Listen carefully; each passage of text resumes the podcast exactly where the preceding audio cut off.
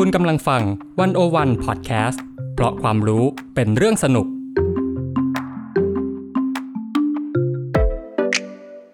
101 In Focus เจาะไฮไลท์เด่นเศรษฐกิจสังคมการเมืองทั้งไทยและเทศโดยกองบรรณาธิการ di101.world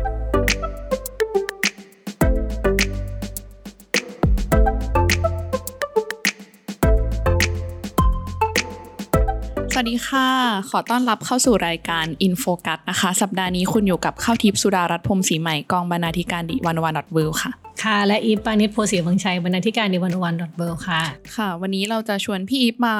คุยเรื่องสปอตไลท์ที่พวกเราชาว101ช่วยกันทำเนาะเพื่อนำเสนอในประเด็นเรื่องของเลี้ยงเด็ก1คนใช้คนทั้งหมู่บ้านค่ะเป็นประเด็นที่พอพูดถึงประโยคนี้ขึ้นมาเราต้องถามพี่อิฟก่อนเลยว่ามันคืออะไรเพราะหลายคนอาจจะสงสัยว่าเอ๊ะมันยังไงนะมันเกิดอะไรขึ้นหลายคนก็อาจจะคุ้นหูกับสำนวนนี้อยู่บ้างเนาะแต่ว่าก็จะมาขยายความให้ฟังนิดนึงคือคำนี้มันเป็นสุภาษิตที่มีที่มาจากรากของวัฒนธรรมแอฟริกันค่ะนะคะแต่ว่าทีนี้เนี่ยมันคำว่าเลี้ยงเด็กหนึ่งคนใช้คนทั้งหมู่บ้านเนี่ยคำว่าหมู่บ้านมันไม่เหมือนหมู่บ้านสมัยก่อนที่เป็นชุมชนแบบที่เราเข้าใจแหละแต่คำว่าหมู่บ้านในที่นี้มันหมายถึงระบบนิเวศรอบตัวเด็กเนาะหมายความว่าเด็กคนหนึ่งโตมาก็ไม่ได้เขาก็ไม่ได้แค่อยู่ที่บ้านเขาแล้วถึงพอออกไปเจอโลกข้างนอกแล้วกลายเป็นว่าโลกมันไม่ได้เป็นระบบนิเวศที่ดีพอที่จะส่งเสริมให้เขาเติบโตอย่างมีคุณภาพใช่ไหมคะไอ้คำนี้เราก็เลยเอามาใช้ในงานที่มาดูเรื่องการพัฒนาเด็กและเยาวชนในประเทศไทยคำว่าหมู่บ้านก็อาจจะสโคปว่าหมู่บ้านประเทศไทยเนี่ยของเราเนี่ยมันเหมาะสมในการเลี้ยงดูเด็กคนหนึ่งมากแค่ไหนก็คือดูสภาพแวดล้อมใช่ใช่ใช่ค่ะก็คือพูดให้มันดูแบบว่าเซ็กซี่ขึ้นเฉยๆจริงๆก็คือเป็นการนั่นแหละพัฒนาเด็กและเยาวชนผ่านระบบนิเวศที่ดีค่ะค่ะเราจะมาคุยในประเด็นนี้เนาะผ่าน4บทความที่พวกเราช่วยกันทำนะคะก็คือมีบทความเรื่องจากซาอุดรถึงผีน้อยความฝันรุ่นพ่อสู่ความจริงรุ่นลูกนะคะแล้วก็เรื่องที่2คือสันติภาพไม่สามารถเกิดขึ้นจากปลายกระบอกปืนความฝันและความหวังของเยาวชนชายแดนใต้ที่รอวันผลิบานค่ะส่วนบทความที่3คือไร้สัญชาติจึงไร้ความมั่นคงชีวิตเปราะบางของเด็กครอบครัวข้ามชาติในแม่สอดกลางวิกฤตโควิดและรัฐประหารพม่าส่วนบทความสุดท้ายนะคะก็คือเพื่อนแท้ไม่มีขายแต่ถ้ามีเพื่อนหลากหลายโลกจะกว้างขึ้นค่ะโอ้โหค่ะชื่อสุดท้ายนี่แบบว่าเป็นกรติดท้ายรถบรรทุกแล้วบรรทุกได้เลยนะใช่เอามาจากในนั้นค่ะค่ะก็4ชิ้นที่เราหยิบมาเนี่ยมันก็ไม่ใช่ทั้งหมดในสปอตไลท์เนาะจริงๆมันมีชิ้นงานมากกว่านี้นะคะแต่ว่าชิ้นที่เราหยิบมาเนี่ยมันเป็นชิ้นที่ว่าด้วยเรื่องการไปดูเด็กแต่ละพื้นที่ค่ะที่แต่ละพื้นที่มันมีประเด็นต่างกันใช่ไหมคะอย่างที่ข้าวพูดมาแล้วเราจะค่อยๆไล่ไปทีละพื้นที่แล้วชิ้นสุดท้ายเนี่ยชิ้นที่4ที่ข้าวพูดถึงเนี่ยอันนี้ว่าด้วยเรื่องการคบเพื่อนที่หลากหลายจะต่างจาก3ชิ้นแรกหน่อยค่ะโอเคค่ะเราไปที่ไหนก่อนดีเราไปที่อุดรก่อนนะอุดรก่อนมั้ยอุดรก่อนเลยค่ะเพราะเราเป็นคนอีสานใช่มั้ยเราเป็นคนอีสานแต่ชิ้นนี้คือพี่เป็นคนไปลงพื้นที่มาเป็นสารคดีใช่ใช่ค่ะก็จากชื่อเรื่องเนาะจากซาอุดรถึงผีน้อยความฝันรุ่นพ่อสู่ความจริงรุ่นลูกคำว่าซาอุดรเนี่ยถ้าเกิดมีใครเป็นแฟนคาราบาวเนี่ยอาจจะคุ้นก็คือซาอุดรเป็นชื่อเพลงนะคะเป็นชื่อเพลงของวงคาราบาวในยุคที่เขาทำอัลบั้มแบบโด่งดังมากว่าในเรื่องของชีวิตของแรงงานอพยพแรงงานข้ามชาตินะคะซึ่งมันเป็นคำที่รวมระหว่างคำว่าอุดรธานีกับคำว่าซาอุดิอาระเบียซาอุดิอาระเบียทำไมต้องเป็นซาอุดิอาระเบียเข้ารู้ไหมไม่รู้อยากรู้ค่ะแกล้งไม่รู้เหมือนมาก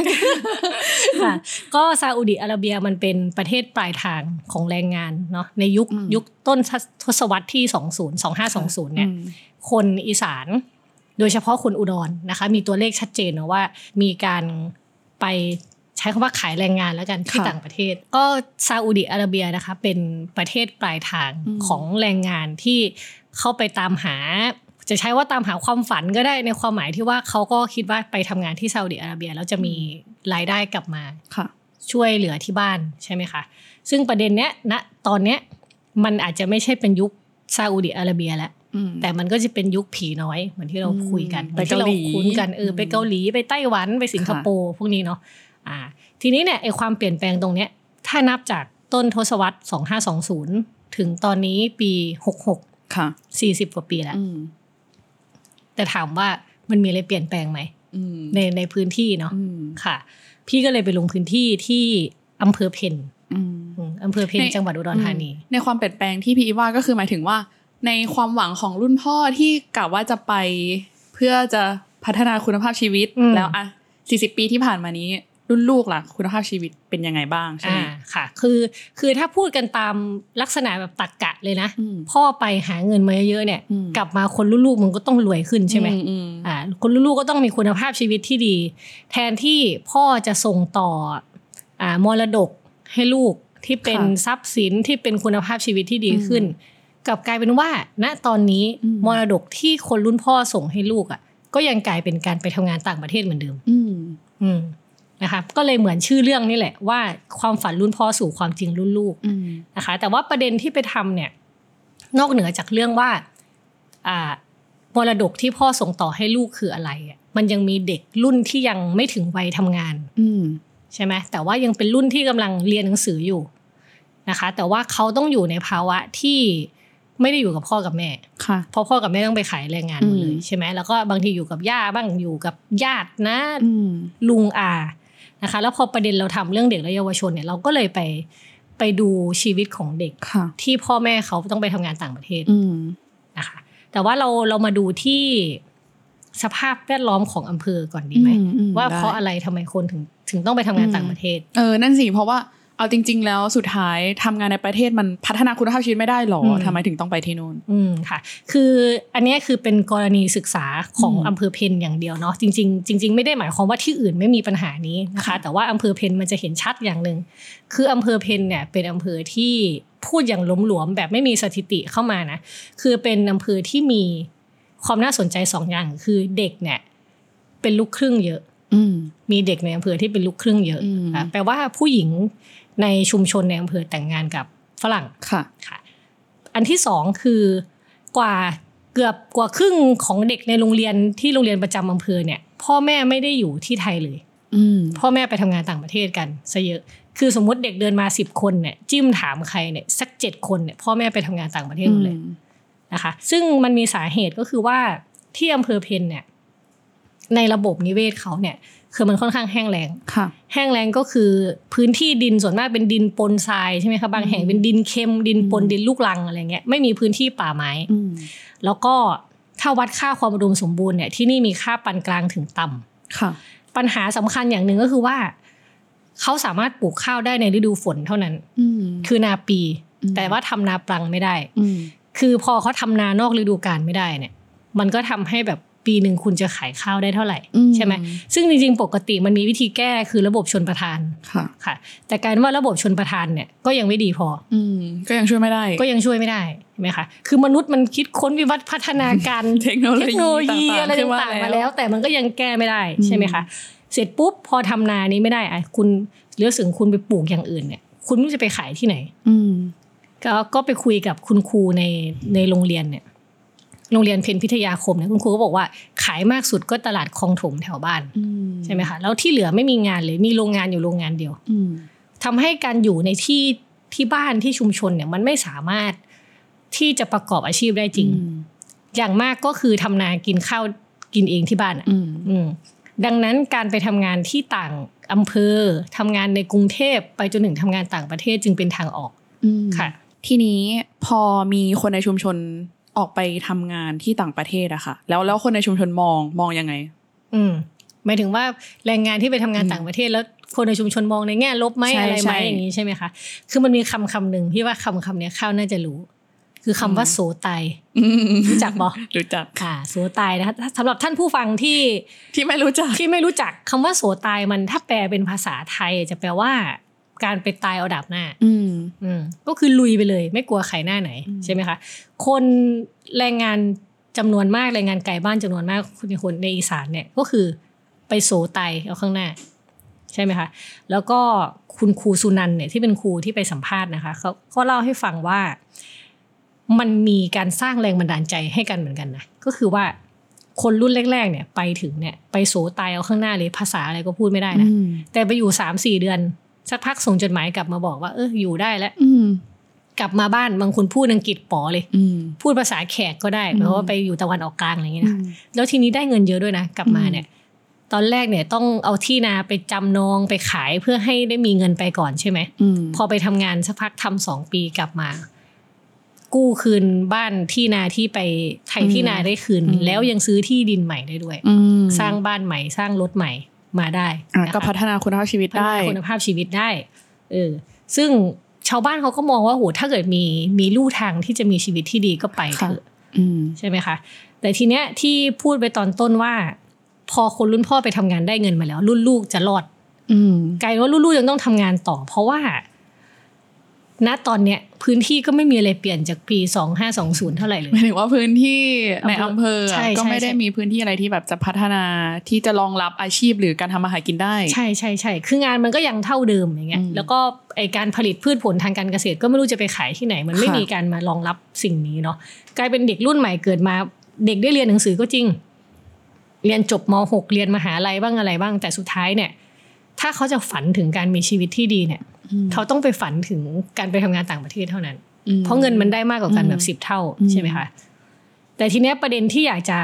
จะคุยนิดนึงก็คือว่ามันมีประเด็นเรื่องครอบครัวเปราะบางก็คือว่ามันมีเด็กที่พ่อแม่ต้องไปทำงานต่างประเทศใช่ไหมแล้วพี่ได้ไปคุยมา2 คนค่ะก็คือเหมือนกับว่าเวลาเราพูดถึงสภาพชีวิตที่แบบคนจำเป็นที่ต้องออกไปใช้แรงงานในต่างประเทศเพื่อที่จะเอาเงินกลับมาสู่ครอบครัวเนี่ยเวลาไปต่างประเทศคือมันใช้เวลาอยู่แล้วแล้วมันไปทั้งตัวแบบไปทั้งชีวิตไปทั้งชีวิตใช่ก็อันนี้พี่ก็เขียนไว้ในสารคดีว่าการไปทำงานนอกบ้านของคนอีสานมันไม่ใช่แบบไปตอนเช้าแล้วกลับมากินข้าวด้วยกันตอนเย็นน่ะแต่ว่ามันคือการไปด้วยชีวิตทั้งชีวิตใช่ไหมคะซึ่ง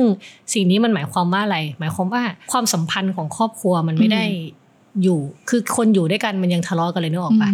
แล้วครอบครัวพ่อแม่ที่ไม่ได้คู่สามีภรรยาที่ไม่ได้อยู่ด้วยกันคนจำนวนมากอยู่ในภาวะหย่าร้างแบบทางปฏิบัตินะคือคาราคาซังกันอยู่ไม่ได้หย่ากันในทางนิตินัยเนาะแต่ว่าพฤตินัยก็คือต่างคนก็ต่างมีใหม่กันไปแล้วเด็กที่โตมาเนี่ยบางคนเนี่ยพ่อไปทำงานตั้งแต่ตัวเองเป็นเด็กหญิงอ่ะคำนำหน้าเป็นเด็กหญิงอ่ะ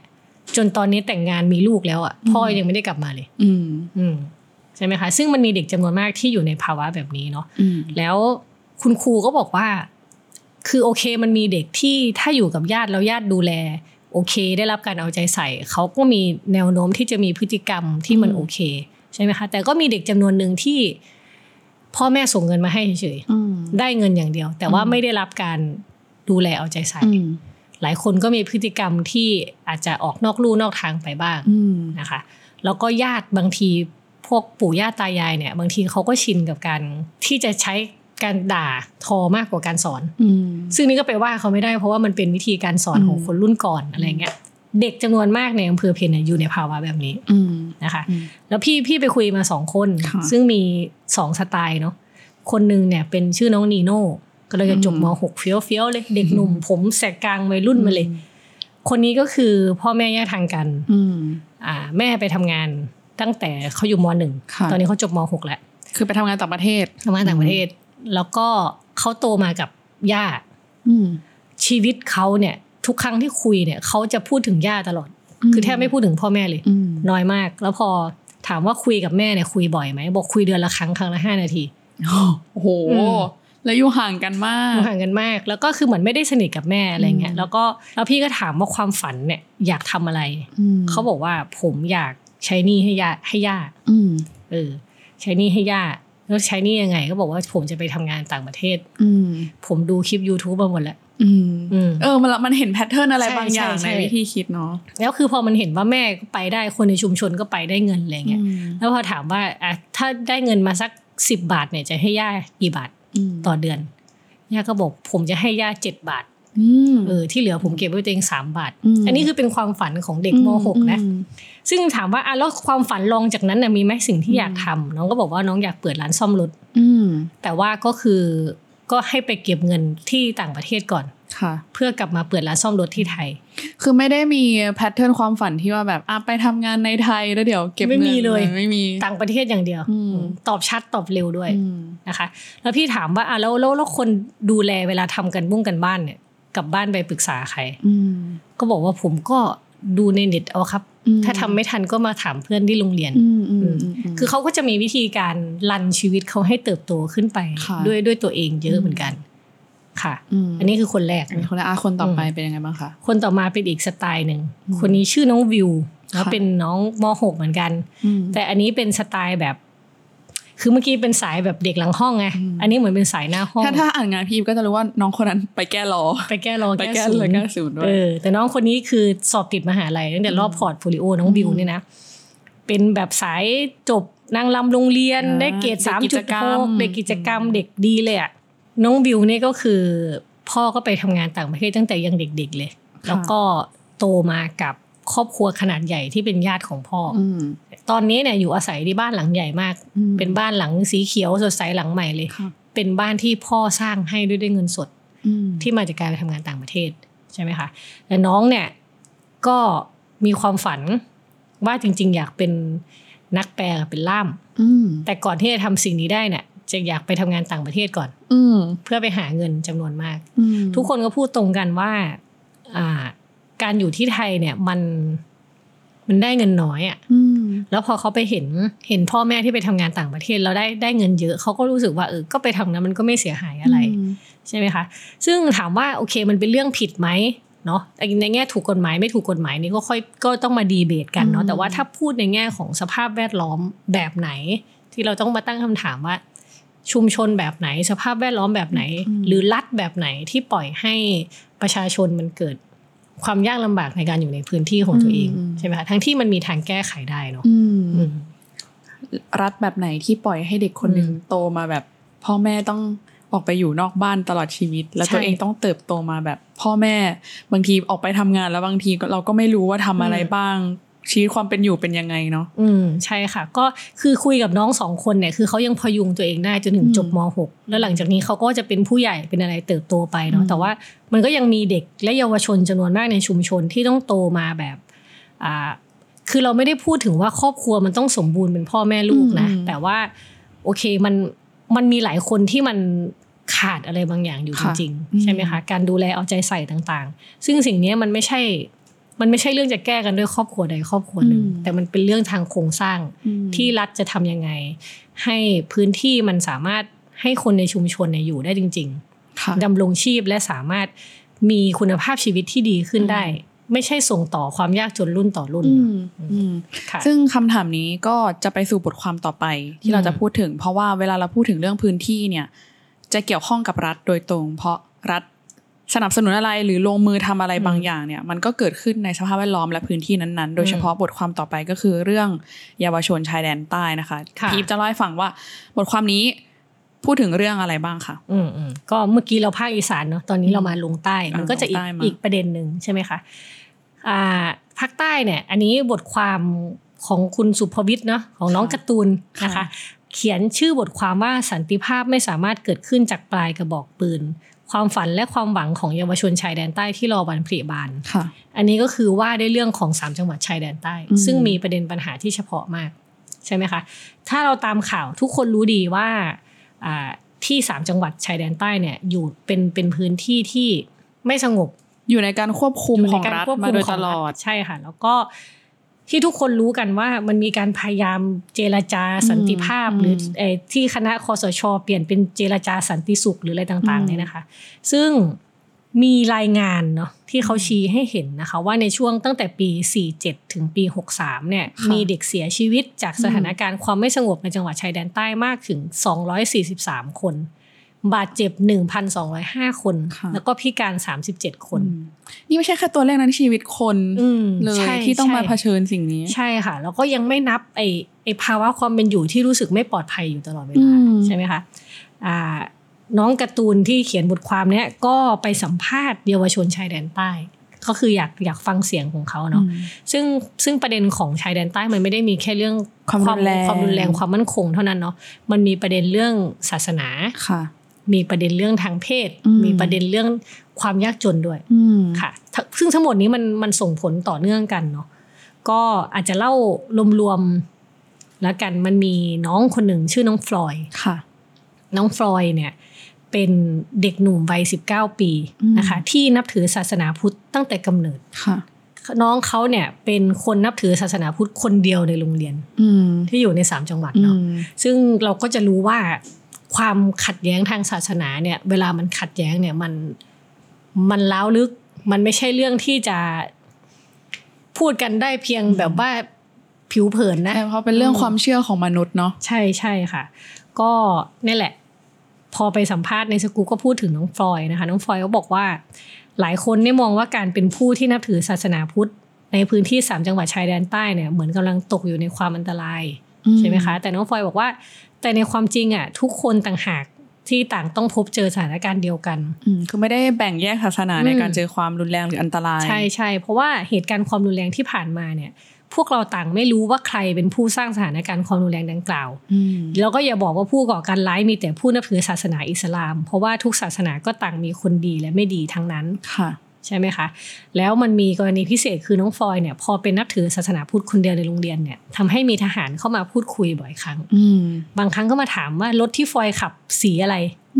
ป้ายทะเบียนอะไรอันนี้เกี่ยวกับความปลอดภัยยังไงคะมันก็ไม่เข้าใจเหมือนกันเขาก็อ้างเหตุผลเรื่องความปลอดภัยเนาะแต่ว่าเหตุการณ์ดังกล่าวก็ทำให้ฟลอยรู้สึกไม่ปลอดภัยยิ่งขึ้นนะคะก็น้องฟลอยบอกว่าเคยมีทหารยกมาเกือบ20คนมาเยี่ยมถึงบ้านเลยนะเพียงเพราะว่าตัวเองเป็นชาวพุทธคนเดียวในโรงเรียนใช่ใช่แล้วทีเนี้ยมันมีประเด็นนี้ด้วยก็คือว่าหลายโรงเรียนในพื้นที่3จังหวัดชายแดนใต้มันมักติดกับค่ายทหารก็เลยต้องมักเสียสละพื้นที่ใช้สอยของเรียนให้กองทัพใช้ร่วมกันด้วยคือเป็นโรงเรียนแล้วแบ่งให้กองทัพมาใช้พื้นที่ด้วย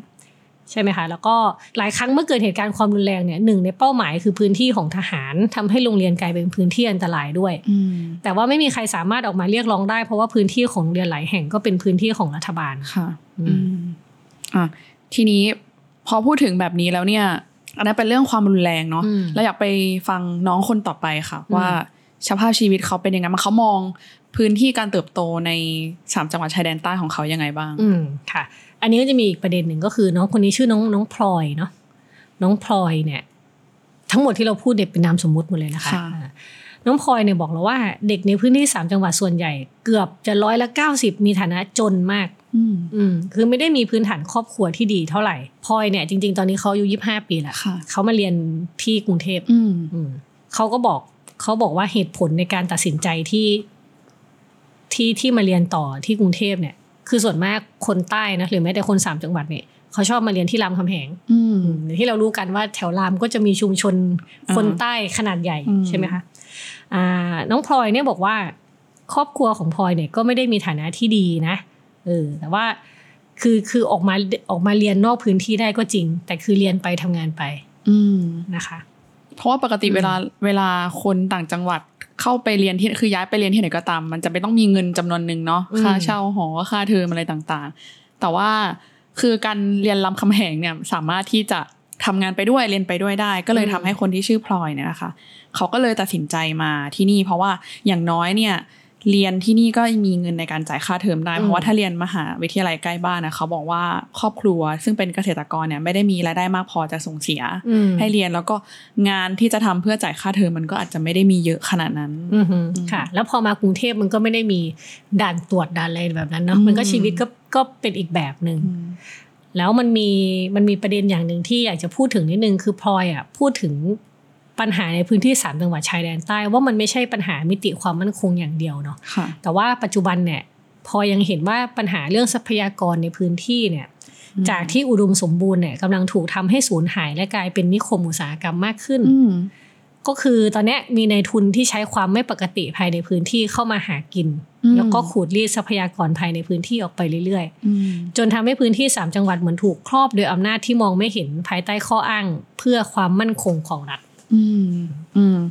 คือแค่ฟังแค่นี้ก็พอเราพอจะเห็นข้อจำกัดหรือสิ่งที่ทำให้เด็กคนหนึ่งไม่สามารถเติบโตในพื้นที่นี้ได้เนาะซึ่งเรื่องต่อไปเนี่ยก็เป็นอีกตัวอย่างนึงที่ทำให้เห็นปัญหาของคนรุ่นใหม่เหมือนกันก็คือเรื่องนี้ก็คือเป็นการพูดถึงเรื่องสันติภาพที่ไม่สามารถออกจากเรื่องเพศได้ก็คือว่ากรณีของซานอันนี้เป็นนามสมมุตินะคะที่เรียกว่าเป็น LGBTแล้วก็อยู่ท่ามกลางเรียนอยู่ในโรงเรียนมัธยมสามัญที่ควบอิสลามซึ่งหมายความว่าจะต้องมีการสอนศาสนาอิสลามในนั้นด้วยซึ่งหลายครั้งเนี่ยเขาก็มีความรู้สึกว่าตัวเองเจอเหตุการณ์ที่ มีการคุกคามหรือว่ามีการดูถูกเหยียดหยามความเป็นเพศของเขาอย่างเช่นที่เขาบอกว่าหลายครั้งก็คือมีครูมาบอกว่าอย่าไปคบกับคนพวกนี้นะชี้หน้าบอกเขาว่าคนพวกนี้คือนรกค่ะหรือว่าบางครั้งเวลาเขาบอกว่าเจอครูสอนศาสนาอิสลามก็ต้องแอปแมนเข้าไว้เพราะว่ากลัวโดนด่าค่ะโหจริงๆก็ถ้าอยู่ตรงนั้นก็มีความกดดันหลายด้านเนาะแต่ว่าตอนนี้เหมือนซานเขาก็ยังอยู่ในพื้นที่ใช่ไหมเห็นว่าซานกำลังเรียนด้านแฟชั่นที่มหาวิทยาลัยแห่งหนึ่งในพื้นที่ทีนี้พอมันเป็นประเด็นแบบนี้ซานเขาก็เติบโตมาแบบนั้นเนาะแต่ว่าถ้าเกิดนั้นเป็นภาพความจริงแต่ถ้าเกิดเป็นภาพความฝันความหวังว่าอยากจะเห็นภาพในพื้นที่เป็นแบบไหนเนี่ยซานเขามองยังไงบ้างคือด้วยความที่ประสบการณ์ในการเจอเหตุการณ์อะไรต่างๆที่กระทบต่อจิตใจแล้วตัวตนของเขาเนาะเรื่องเพศของเขาก็เลยมองว่าเขาคิดว่าสันติภาพไม่สามารถได้ออกจากเรื่องเพศได้เพราะว่าผู้คนต้องเห็นหนทางที่จะอยู่ร่วมกันได้ไม่ว่าคุณจะเป็นเพศอะไรหรือศาสนาอะไรถ้าวันนี้เรายังเอาเรื่องเพศมาเป็นตัวชี้วัดกับผู้คนในสังคมก็ย่อมไม่เกิดการให้เกียรติเพื่อนมนุษย์ด้วยกันค่ะก็คือสันติภาพมันไม่ได้มีแค่เรื่องแบบทหารกับประชาชนจะทำยังไงแต่คือประชาชนด้วยกันจะเคารพในสิทธิเสรีภาพในการเลือกจะใช้ชีวิตหรือระบุตัวตนของคนคนนึงยังไงด้วยค่ะค่ะเมื่อกี้เราไป3เรื่องเนาะมีเรื่องทางศาสนาแล้วก็เรื่องทางคุณภาพชีวิตเรื่องเศรษฐฐานะเนาะแล้วก็เรื่องเพศทีนี้มันก็มีอีกประเด็นหนึ่งเหมือนกันก็คือเรื่องนักเคลื่อนไหวทางการเมืองในพื้นที่ชายแดนใต้มีน้องคนหนึ่งนะคะชื่อสูไฮมีลือแบซาค่ะน้องเขาเล่าให้ฟังว่าวันหนึ่งเนี่ยตื่นเช้าขึ้นมาแล้วก็กำลังจะแต่งตัวเพื่อไปโรงเรียนแต่เพื่อนบอกว่าไม่ต้องไปโรงเรียนแล้วนะก็ถามกลับไปว่าทำไมก็ตอบกลับว่าโรงเรียนถูกเผาอันนี้คือสิ่งที่เป็นอยู่ในความทรงจำของเขานะคะคือน้องสูไฮมีเนี่ยเขาเป็นนักศึกษาคณะรัฐศาสตร์นะคะพื้นที่ที่เขาเรียกว่าบ้านเนี่ยในสามจังหวัดชายแดนใต้เนี่ยส่งผลต่อการตัดสินใจให้เขาสู่เส้นทางนักเคลื่อนไหวทางการเมืองในวัย23ปีนะคะเพราะว่าเขาก็มีความหวังว่าจะเกิดสันติภาพกับสู่ชายแดนใต้อย่างแท้จริงนะคะความทรงจำที่น้องเขาเล่าเนี่ยจริงๆมันเป็นภาพที่เด็กและเยาวชนชายแดนใต้หลายคนเจอเนาะซึ่งสิ่งนี้มันก็ส่งผลให้เขารู้สึกว่าอยากจะต่อสู้เพื่อสันติภาพกลับคืนมาน้องเขาก็บอกว่าครอบครัวเขาเนี่ยเป็นเกษตรกรใช่ไหมทำสวนยางสวนผลไม้แน่นอนว่าถ้าปีไหนที่ราคายางหรือผลไม้ไม่ดีเนี่ยพวกเขาก็ได้รับผลกระทบแน่ๆใช่ไหมคะเพราะว่าครอบครัวต้องพึ่งพาเงินจากการขายยางและผลไม้ซึ่งต่างจากครอบครัวที่เป็นข้าราชการซึ่งจะถูกให้เกียรติยกย่องจากชาวบ้านในพื้นที่แล้วก็มีสวัสดิการที่ดีซึ่งเราก็จะรู้กันเลยว่าชาวบ้านที่เป็นรากหญ้าจริงๆเนี่ยที่ทำอาชีพเกษตรกรนั้นมันอยู่ยากมากอันนี้คือเป็นปัญหาเรื่องเศรษฐกิจที่โยงไปกับเรื่องความไม่ปลอดภัยในพื้นที่ด้วยนะคือกลายเป็นเจอหลายเรื่องอย่างที่เราเห็นว่าทุกอย่างนี่มันเชื่อมโยงกันเข้าเพราะว่าเมื่อรัฐเข้ามาจัดการควบคุมพื้นที่หนึ่งในนามของความมั่นคงของรัฐแล้วเนี่ยมันกลายเป็นกระทบชีวิตที่อยู่ในนั้นเยอะมากใช่ค่ะแล้วก็อีกเรื่องนึงก็คือว่าอย่างกรณีเวลาที่เราพูดถึงเรื่อง3จังหวัดชายแดนใต้เราจะนึกถึงกรณีเหตุการณ์ความรุนแรงที่เกิดขึ้นปี47เนาะหรือว่าเหตุการณ์อย่างตักใบอย่างเงี้ยซึ่งซูไฮมีอ่ะก็เลยรู้สึกว่าจริงๆมันมีเหตุการณ์ที่แบบเป็นไฟละลอกทางที่จุดให้มันเกิดความรุนแรงหรือความขัดแย้งอ่ะมานานแล้วแต่ว่าลากปัญหาชายแดนใต้อ่ะมันเหมือนกับเรื่องทางประวัติศาสตร์มันไม่ได้ถูกเคารพหรือไม่ได้ถูกพูดถึงมากนักเนี่ยเขาก็เลยพยายามบอกว่าจริงๆรัฐก็มีความพยายามเขียนประวัติศาสตร์ใหม่เพื่อลบล้างการกระทำของรัฐในอดีตอีกต่างหากดังนั้นเขาก็เลยมองว่าถ้าสังคมเนี่ยไม่มีการทำเรื่องประวัติศาสตร์บาดแผลในฐานะบทเรียนเนาะมันก็จะเหมือนเป็นการปิดแผลที่แบบ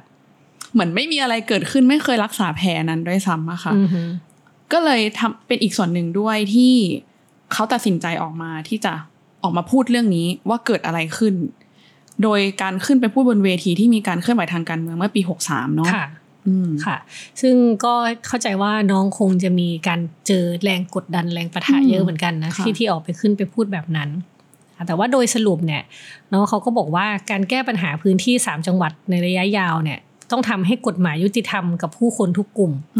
แล้วก็อีกทั้งการศึกษาและคุณภาพชีวิตของประชาชนในพื้นที่ทำให้มันดีขึ้นให้มีงานทำเศรษฐกิจดี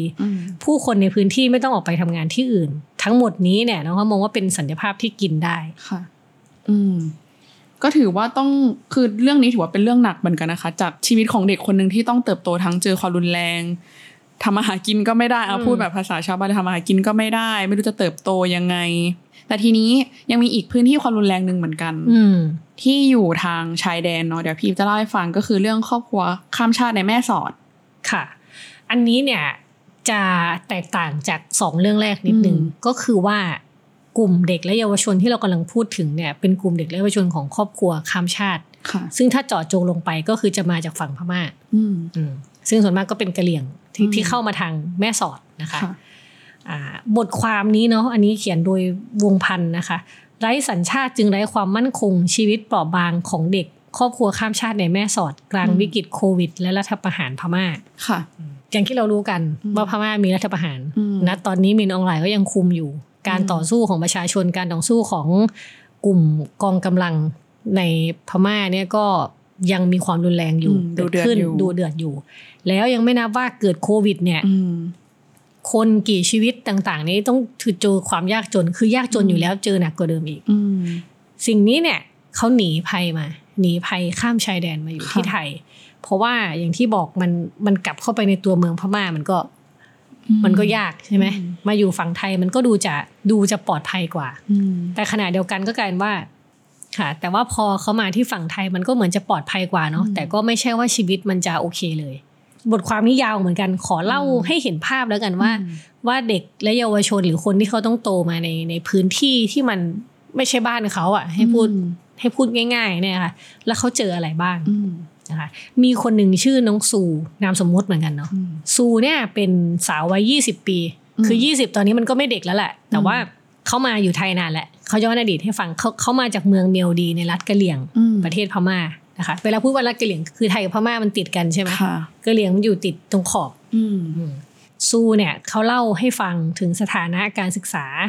ที่ต้องหยุดชะงักลงจากผลพวงของ2วิกฤตที่เกิดขึ้นไล่เลี่ยกันในประเทศพม่าเนาะซูเล่าให้ฟังว่าตอนนั้นเนี่ยสอบจบม.4 ไม่ผ่านก็เลยต้องเรียนเพิ่ม1ปีแต่มาเจอกับโควิดกับรัฐประหารก่อนโรงเรียนในพม่าก็เลยปิดปุ๊บอ่ะก็เลยยังไม่ได้สอบใหม่ก็เลยต้องหยุดเรียนไปตั้งแต่ตอนนั้นพอเจอตอนนั้นเนี่ยกลายเป็นว่าเอ้ามีเหตุให้ต้องข้ามพรมแดนมาอาศัยในห้องแถวเล็กๆที่ตัวเมืองอำเภอแม่สอดจังหวัดตากตั้งแต่ปี2020นั่นก็คือ3ปีที่แล้วตั้งแต่ตอนโควิดระบาดใหม่ๆอ่ะซึ่งภายใต้ระยะเวลา3ปีบนแผ่นดินไทยเนี่ยซูก็ยังไม่มีโอกาสได้กลับเข้าไปสู่ระบบการศึกษา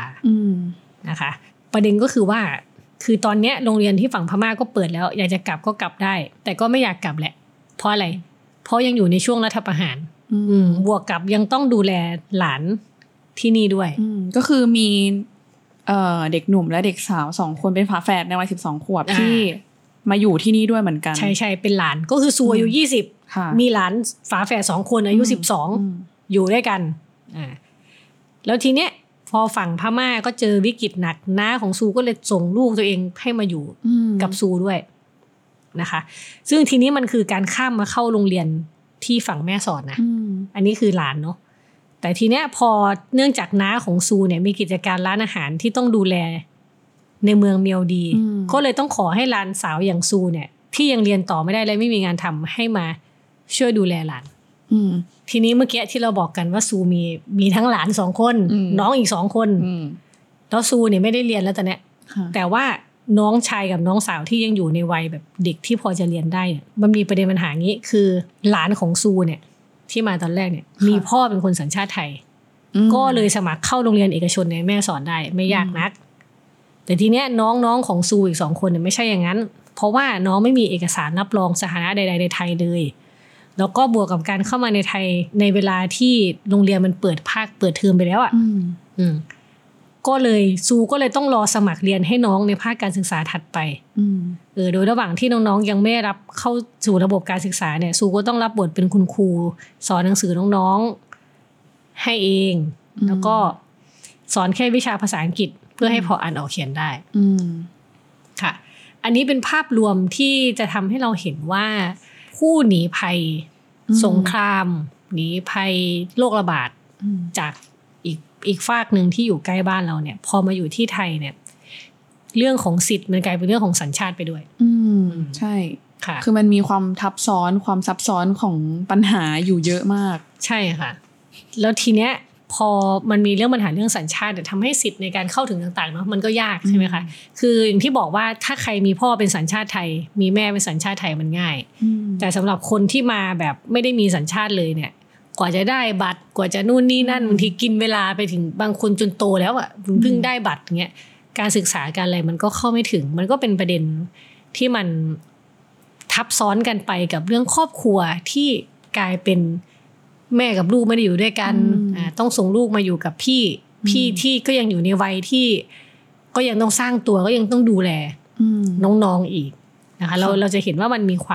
ความซับซ้อนตรงนี้อยู่ค่ะทีนี้เราไปฟังเรื่องคนต่อไปก็คือเป็นมินนามสมมุติคนนี้เป็นคนวัยรุ่นราวคราวเดียวกันกับซูเหมือนกันเนาะค่ะก็มินเนี่ยก็ไม่ได้มีสัญชาติไทยเนาะเพราะว่าแม้ว่าครอบครัวของมินจะใช้ชีวิตที่นี่มานานกว่า20ปีแล้วก็ตามโดยพ่อและแม่ของมินเนี่ยประกอบอาชีพเป็นลูกจ้างร้านขายผ้าในตัวเมืองแม่สอดแล้วก็อาศัยอยู่ร่วมชายคากับครอบครัวลูกจ้างข้ามชาติร้านเดียวกันกับครอบครัวอื่นๆค่ะ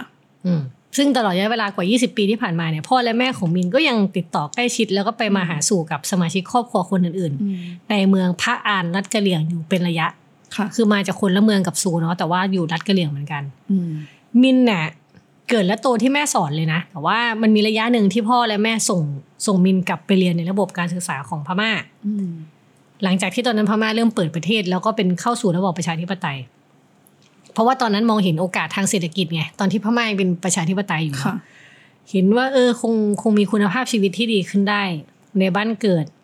โดยมินเนี่ยสามารถสอบจบการศึกษาม.ปลายมาได้แต่ทีนี้พอเกิดวิกฤตโควิดตามมาด้วยรัฐประหารมินก็ไม่สามารถเรียนต่อในระดับมหาวิทยาลัยได้ก็เลยตอนนี้ก็เลยต้องข้ามกลับมาใช้ชีวิตในแม่สอดกับพ่อและแม่เพื่อช่วยหารายได้ครอบครัวอีกทางหนึ่งโดยเข้าทำงานกับองค์กรไม่แสวงหาผลกำไรแห่งหนึ่งในแม่สอดแล้วก็รับงานแปลเป็นรายได้เสริมด้วยความหวังเล็กๆว่าวันหนึ่งอาจจะมีโอกาสได้เรียนต่อที่นี่คือพอพูดอย่างเงี้ยอาจจะเห็นนะว่าชีวิตของมินเนี่ยอาจถือได้ว่าค่อนข้างมั่นคงกว่าซูในระดับหนึ่งเนาะเพราะว่าสามารถมีงานทำเป็นหลักแหล่งประกอบกับพ่อและแม่อยู่ไทยมานานทำให้การใช้ชีวิตอาจสะดวกกว่าซูในบางด้านแต่ว่าสถานะเนี่ยยังไม่ได้สัญชาติไทยก็เลยทำให้มีความติดขัดเนี่ยจะทำใบขับขี่จะอะไรนี้มันก็ยากไอ้ประเด็นปัญหาไอ้ตรงเนี้ยที่เราพูดกันเนี่ยปัญหาภายนอกมันก็หนักประมาณนึงแล้วแต่มันย้อนกลับไปที่เรื่องเดียวคือเรื่องสัญชาติ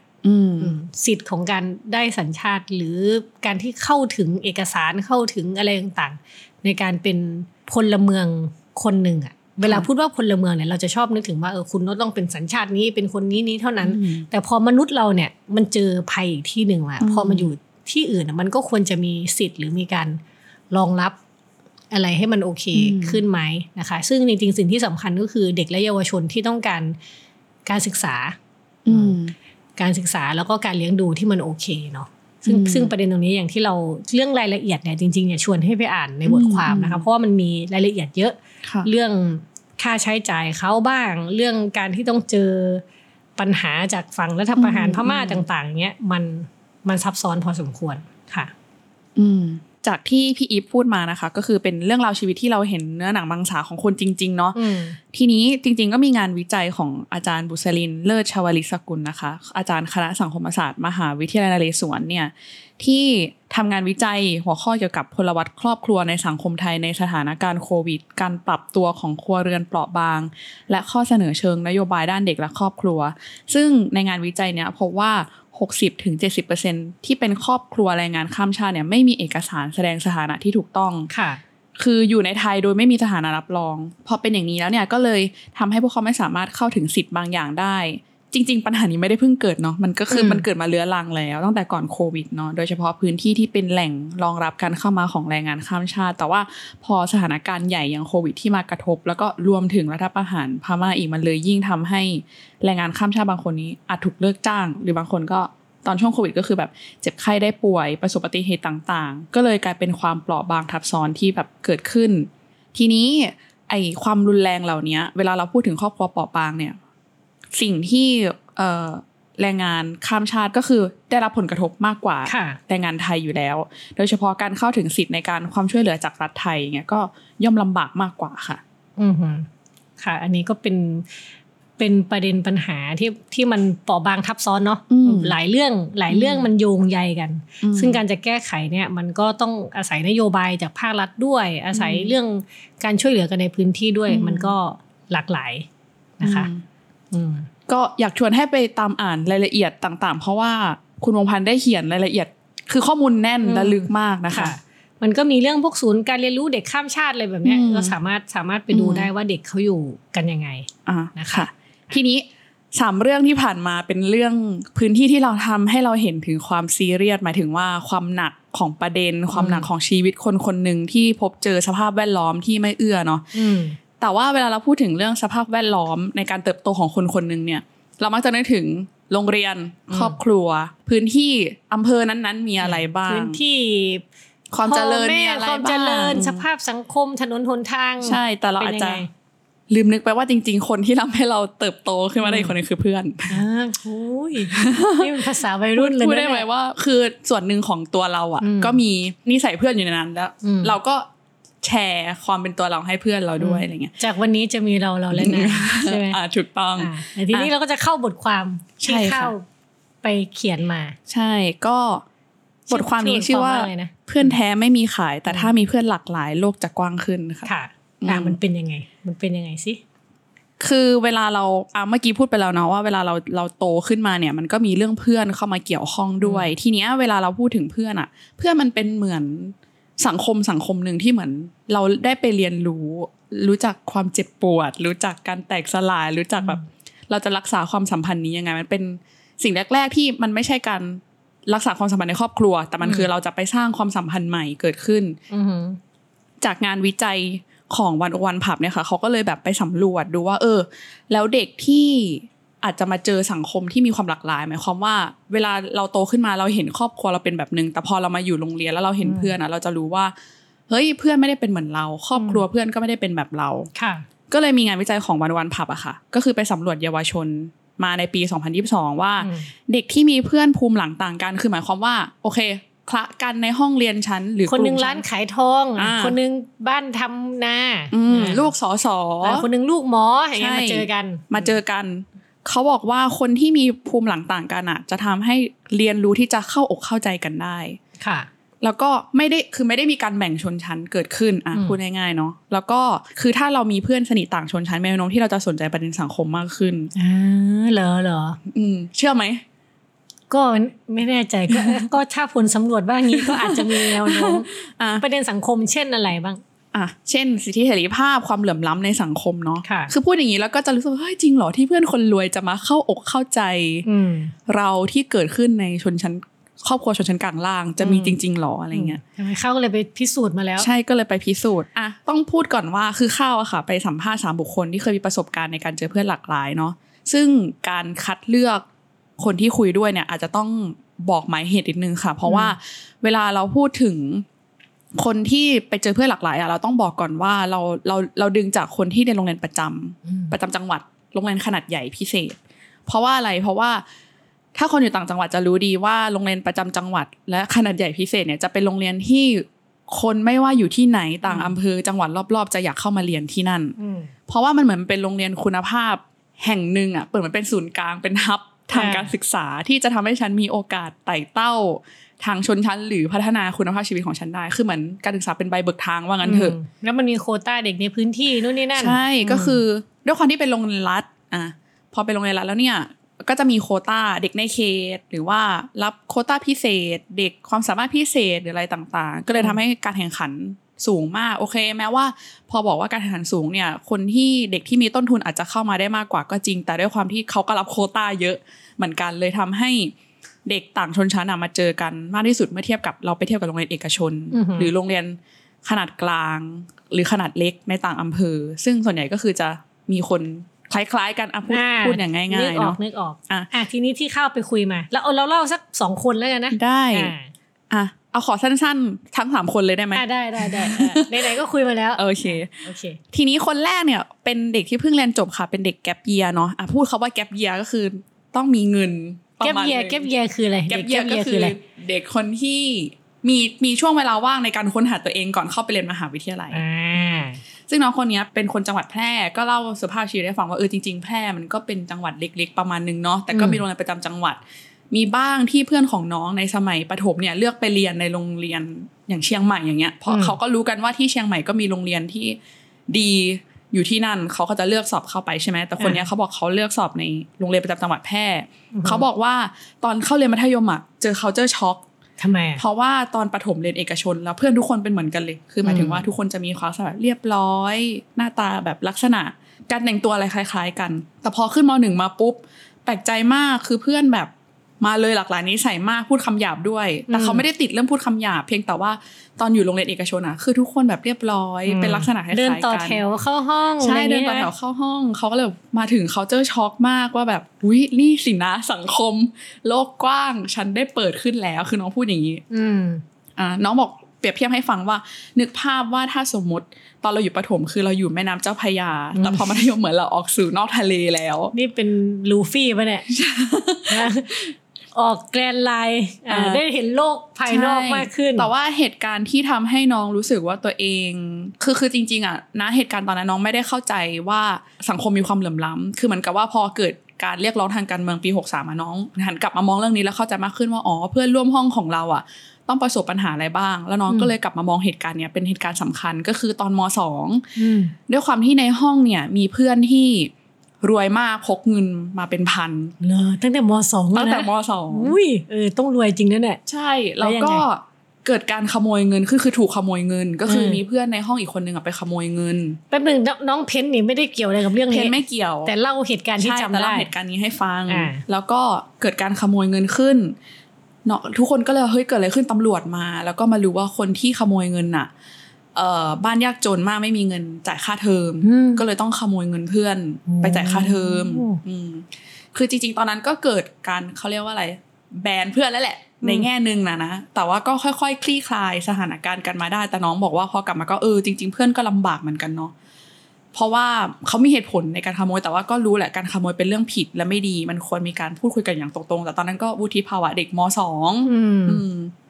โหนี่ไม่รู้ว่าถ้าย้อนกลับไปคิดว่าน้องคนที่ตัดสินใจขโมยเงินเพื่อนนี่ต้องเจออะไรมาบ้างก่อนหน้านั้นใช่ค่ะอันนี้ก็เป็นเหตุการณ์ที่น้องรู้สึกว่าพอย้อนกลับมามองแล้วสังคมมีความเหลื่อมล้ำมากนะโดยเฉพาะเรื่องการศึกษาพูดง่ายๆว่าแบบเพื่อนในห้องอ่ะน้องตอนนี้เพิ่งผ่านม.6 มาน้องก็บอกว่าช่วงนี้เป็นช่วงที่แบบเด็กใช้ iPad กันเยอะมากแท็บเล็ตในการศึกษาแต่มีคนที่ไม่มี iPad แล้วเวลาที่เรียนในห้องเรียนอ่ะคุณครูแจกไฟล์Adopt file ให้ทุกคนเลยค่ะแต่คนที่ไม่มี iPad แล้วทำยังไงก็ต้องนู่นวิ่งไปปริ้นเอกสารมากว่าจะได้มาเรียนกับคนอื่นแล้วครูบางคนก็คือแบบฉันจะ Adopt file อย่างเดียวเลยค่ะน้องก็เลยบอกเนี่ยคือความเหลื่อมล้ำอย่างนึงที่เห็นก็เลยมีครั้งนึงที่แบบยอมเสียเงินไปกับเพื่อนด้วยไปซีล็อกเนี่ยเหรอไปซีล็อกตัวเองมี iPad นะแต่ยอมไปซีล็อกกับเพื่อนเพราะไม่อยากให้เพื่อนลำบากคนเดียวทำไมไม่ซื้อ iPad ให้เพื่อนอ่ะ จะได้เท่าเทียมกัน อันนั้นก็เกินไปนะอันนั้นก็เกินไปเนาะทีนี้เราขยับมาดูอีกกรณีนึงเมื่อกี้เราคุยกับถ้าพูดจริงๆก็คือเพนก็มีรายได้ประมาณนึงของครอบครัวมีต้นทุนชีวิตคือเพนเนี่ยเป็นเด็กเอกชนฐานะดีที่ไปเจอกับครอบครัวเพื่อนที่อาจจะเป็นฐานะที่ไม่ได้ดีเท่าตัวเองใช่ทำให้เขาเข้าอกเข้าใจว่าคนอื่นก็ลำบากใช่ค่ะทีนี้เคสถัดมาเป็นยังไงเคสถัดมาก็คือเป็นเรื่องของเมฆคือเมฆเนี่ยมีโอกาสได้เจอเพื่อนหลากหลายมากเพราะว่าอยู่2จังหวัดคือเรียนทั้งที่อุบลตอนประถมและมาเรียนราชบุรีในระดับมัธยมซึ่งทำให้เมฆอ่ะได้เจอเพื่อนที่แบบลูกพ่อค้าแม่ค้าลูกเกษตรกรไปจนถึงลูกหลานสสแบบคนดังของจังหวัดอันนี้ค่ะแต่คือขอเล่าเรื่องที่ตอนเมฆอยู่ราชบุรีเลยละกันเพราะว่าเมฆเนี่ยได้พบเจอกับเพื่อนที่อยู่ในสถานะที่มีเงินระดับหนึ่งทำให้เขาเข้าใจว่าจริงๆอ่ะเขาไม่เคยถูกเหยียดจากเพื่อนคนนี้เลยคือเขาก็เล่าจากประสบการณ์เขานะเขาไม่เคยถูกเหยียดแต่ว่าอยู่กับเพื่อนคนนี้ด้วยการต่างตอบแทนกันหมายความว่าเพื่อนคนนั้นมีอำนาจทางการเงินส่วนเขามีอำนาจทางความรู้อันนี้เกิดขึ้นแต่มัธยมเลยเหรอไอการแลกเปลี่ยนทางอำนาจกันเนี่ยอันนี้ก็พูดเหมือนแบบเป็นการตกตะกอนเนาะแต่ว่าในวัยตอนมัธยมเนี่ยเมฆก็พูดว่ามันเหมือนแบบคือคำถามว่าทำไมเพื่อนรวยถึงมาคบฉันหรอก็คือมันไม่ได้คิดเรื่องเงินในกระเป๋ากันเลยอ่ะคือเมฆรู้สึกว่าตัวเองก็ไม่ได้นึกว่าเพื่อนคนนี้รวยมากไม่กล้าคบหรืออะไรอย่างเงี้ยแต่มันคบกันด้วยแบบความสนุก แล้วแม่บอกว่าไม่เคยโดนดูถูกหรืออะไรเลยแล้วก็รู้สึกว่าไม่ได้ถูกกดขี่อะไรด้วยเพราะว่าเขาอยู่ด้วยกันได้เพราะเวลามีงานกลุ่มเขาช่วยเหลือกันคือเหมือนแม่ก็บอกว่าตัวเองอ่ะเป็นทั้งเด็กเกเรที่เนิร์ดคือหมายถึงว่าเกเรแค่ไหนสนุกแค่ไหนก็ยังเกเรอยากรู้เหมือนกันเขาอธิบายเขานิยามว่าเกเรที่เนิร์ดก็คือเล่นแค่ไหนสนุกแค่ไหนแต่ยังทำงานส่งครูซึ่งทำให้เพื่อนในกลุ่มที่แบบมีเงินมากกว่ามาขออยู่งานกลุ่มด้วยโอเคบางครั้งไม่ได้ช่วยบ้างแต่ก็แบบขอมาอยู่ด้วยภาษาอีสานเรียกแอมแปะมาแอมแปะด้วยแอมแปะก็คือแบบแอบมาแอบทำงานหรือมาทางนี้ด้วยเหรอแล้วมันเวิร์กไหมเนี่ยมันก็ไม่มาช่วยทำงานมันยังไงใช่คือมันเหมือนคือนี่ก็คือเข้าก็ถามเมฆเหมือนกันว่าเฮ้ยแต่อันนี้มันเหมือนเขามาใช้อำนาจทางการเงินและชื่อเสียงกดขี่เราหรือเปล่าให้เราแบบยอมเป็นเบ้ทำงานให้เขาอะไรเงี้ยแต่เมฆก็บอกว่าไม่เลยเพราะว่าจริงๆแล้วเมฆเลือกได้ว่าจะให้อยู่หรือไม่ให้อยู่ในกลุ่มด้วยคือบางครั้งฉันเป็นคนพิมพ์ชื่อลงหน้าปกค่ะใช่ก็คือเหมือนกับว่าเอ๊ะบางครั้งฉันก็ไม่อยากให้อยู่งานเนี้ยฉันรู้สึกว่าเหนื่อยเกินไปแล้วก็ไม่ให้อยู่อะไรเงี้ยหรือว่าคือเมฆเนี่ยก็จะรับบทติวหนังสือให้เพื่อนด้วยก่อนสอบถ้าสมมติเหนื่อยเกินไปไม่ทำก็จะไม่ให้อยู่แล้วเพื่อนก็คือเมฆบอกว่ามันก็มีแหละเคืองกันบ้างในตอนนั้นแต่สุดท้ายคือมันก็เป็นเพื่อนกันก็กลับมาคุยกันอยู่ดีมันไม่ได้รู้สึกว่าเฮ้ยกูมีเงินนะแล้วก็จะเอาเงินมาข่มเมฆแต่เมฆบอกว่าโอเคเมื่อเมฆมีอำนาจทางความรู้ในแง่ที่ว่าตอบแทนในสิ่งนี้กับเพื่อนก็มีอำนาจทางการเงินหมายความว่าพาขับรถไปเที่ยวพาไปที่บ้านไปเจอแบบทรัพยากรที่เมฆรู้สึกว่าโหตอนอยู่บ้านฉันไม่เคยกินอาหารแบบนี้เลยแต่มาบ้านเพื่อนแล้วได้กินอาหารแบบนี้นะไม่เคยเจอเลยว่าจะต้องมาเจอแบบพื้นที่บ้านที่กว้างขวางหรูหราอ๋อมันมีคนแบบนี้ในสังคมด้วยนะที่แบบมีเงินมากแล้วไม่ใช่แค่นั้นก็คือว่าพอคนมีเงินเนี่ยก็มีอำนาจทางสังคมในแง่ที่ว่าทุกคนรู้จักด้วยความที่แบบเป็นลูกหลานของคนมีชื่อเสียงในจังหวัดใช่ไหมคะทำให้เวลาที่เดินไปไหนอ่ะคนก็จะให้ความสนใจแล้วก็เหมือนกับขอความช่วยเหลืออะไรทุกคนจะให้ความร่วมมือมากขึ้นเหมือนเมฆก็ได้รับผลพลอยได้ตรงนี้ด้วยแต่เมฆมองว่ามันคือสมัยก่อนอ่ะมันไม่ใช่การแบบมาข่มกันอ่ะแต่มันคือการที่สุดท้ายเรายังเป็นเพื่อนกันคือคบกันเพราะความสนุกแล้วเมฆบอกว่าจนถึงทุกวันนี้ถึงแม้ว่าจะไม่ค่อยได้คุยกันแล้วนะเพราะว่ามันก็ต่างคนต่างอยู่คนละจังหวัดด้วยแต่เมฆก็มองว่าเพื่อนก็ยังคงให้ความเคารพแล้วก็มองว่าจริงๆอ่ะคือเมฆลองเปรียบเทียบกับเหตุการณ์ปัจจุบันที่ตอนนี้มีคนออกมาเรียกร้องสิทธิเสรีภาพมากขึ้นแล้วเวลาเมฆแชร์อ่ะคือเพื่อนจะมามิ้นคือเพื่อนคนรวยคนนั้นเนี่ยใช่เพื่อนแล้วเมฆก็มองว่าโอเคแม้ว่าเพื่อนคนนี้จะไม่ได้แบบออกมาเรียกร้องแบบขนาดเราเพราะเขาก็อยู่ใน privilege ที่แบบมันคอมฟอร์ตโซนของเขาแล้วเนาะแต่เขาเข้าใจว่าทำไมเราต้องทำโอเคอันนี้ของเมฆมีอีกคนนึงคนนี้คนสุดท้ายแล้วค่ะชื่อว่าบุ๊กเป็นคนจังหวัดอุบลเหมือนกันเรียนในโรงเรียนขนาดใหญ่พิเศษประจำจังหวัดค่ะคือบุ๊กเนี่ยขอจัดว่าเป็นชนชั้นกลางละกันที่พอมีเงินแล้วก็คบเพื่อนที่อยู่ในระดับที่แบบอาจจะมีเงินน้อยกว่าตัวเองด้วยและมีเพื่อนที่แบบรวยมากๆอยู่ด้วยในกลุ่มแล้วบุ๊กบอกว่าอย่างเพื่อนคนที่สนิทกันมากนะตอนหมายถึงว่าคบกันตั้งแต่รู้จักกันตั้งแต่มัธยมมาจนถึงตอนเนี้ยก็เป็นคนที่แบบอยู่คนละห้องด้วยนะแล้วเพื่อนคนนั้นอยู่ห้องพิเศษคือโปรแกรมพิเศษจ่ายค่าเทอมสูงๆอ่ะแต่ทุกวันนี้ยังเป็นเพื่อนได้กันอยู่คือยังแบบคบหากันอยู่ได้ค่ะแล้วเพื่อนก็บอกจริงๆอ่ะคือประโยคนี้น่าสนใจมากตอนนั้นคือบุ๊กบอกว่าคือบุ๊กจากกรณีคล้ายกันกับเมฆคือก็พอรู้ว่าบ้านใครเป็นยังไงสภาพบ้านแต่ละคนเป็นยังไงแต่ไม่ได้เป็นเอามาเป็นเงื่อนไขในการคบหากันใครจะรวยจะจนก็แบบไม่ได้สนใจเลยแล้วบุ๊กบอกว่าเอาจริงๆคือเหมือนจะน่าจะคบกันได้เพราะว่าศีลเสมอกันนั่นคือหมายถึงว่าคือไม่ใช่เรื่องเงินละแต่เรื่องนิสัยใช่เรื่องนิสัยบุ๊กก็เลยยกตัวอย่างว่าแบบยกตัวอย่างเวลาไปกินข้าวกับเพื่อนคนรวยอ่ะเพื่อนก็ไม่ได้รู้สึกว่าแบบไปกินข้างทางด้วยไม่ได้แบบหรือบ่นว่าอุ้ยไม่สะอาดนะไม่เอาไม่มีเลยอร่อยก็กินหรือว่าไปร้านที่แบบอาจจะดีขึ้นมาหน่อยก็เพื่อนก็ไม่เคยไปชวนร้านที่แพงแต่ว่าบุ๊กก็ตั้งข้อสังเกตนะคะว่าคือเหมือน10ปีที่แล้วของอุบลเนี่ยมันอาจจะไม่ได้มีร้านที่แบบแพงหรูหราอะไรขนาดนั้นมันก็ร้านใกล้ๆเคียงกันมันก็เลยทำให้แบบป้าแตงอะไรนั่นแหละมันก็เลยไปด้วยกันได้แล้วอีกอย่างก็คือเหมือนกิจวัตรชีวิตประจำวัน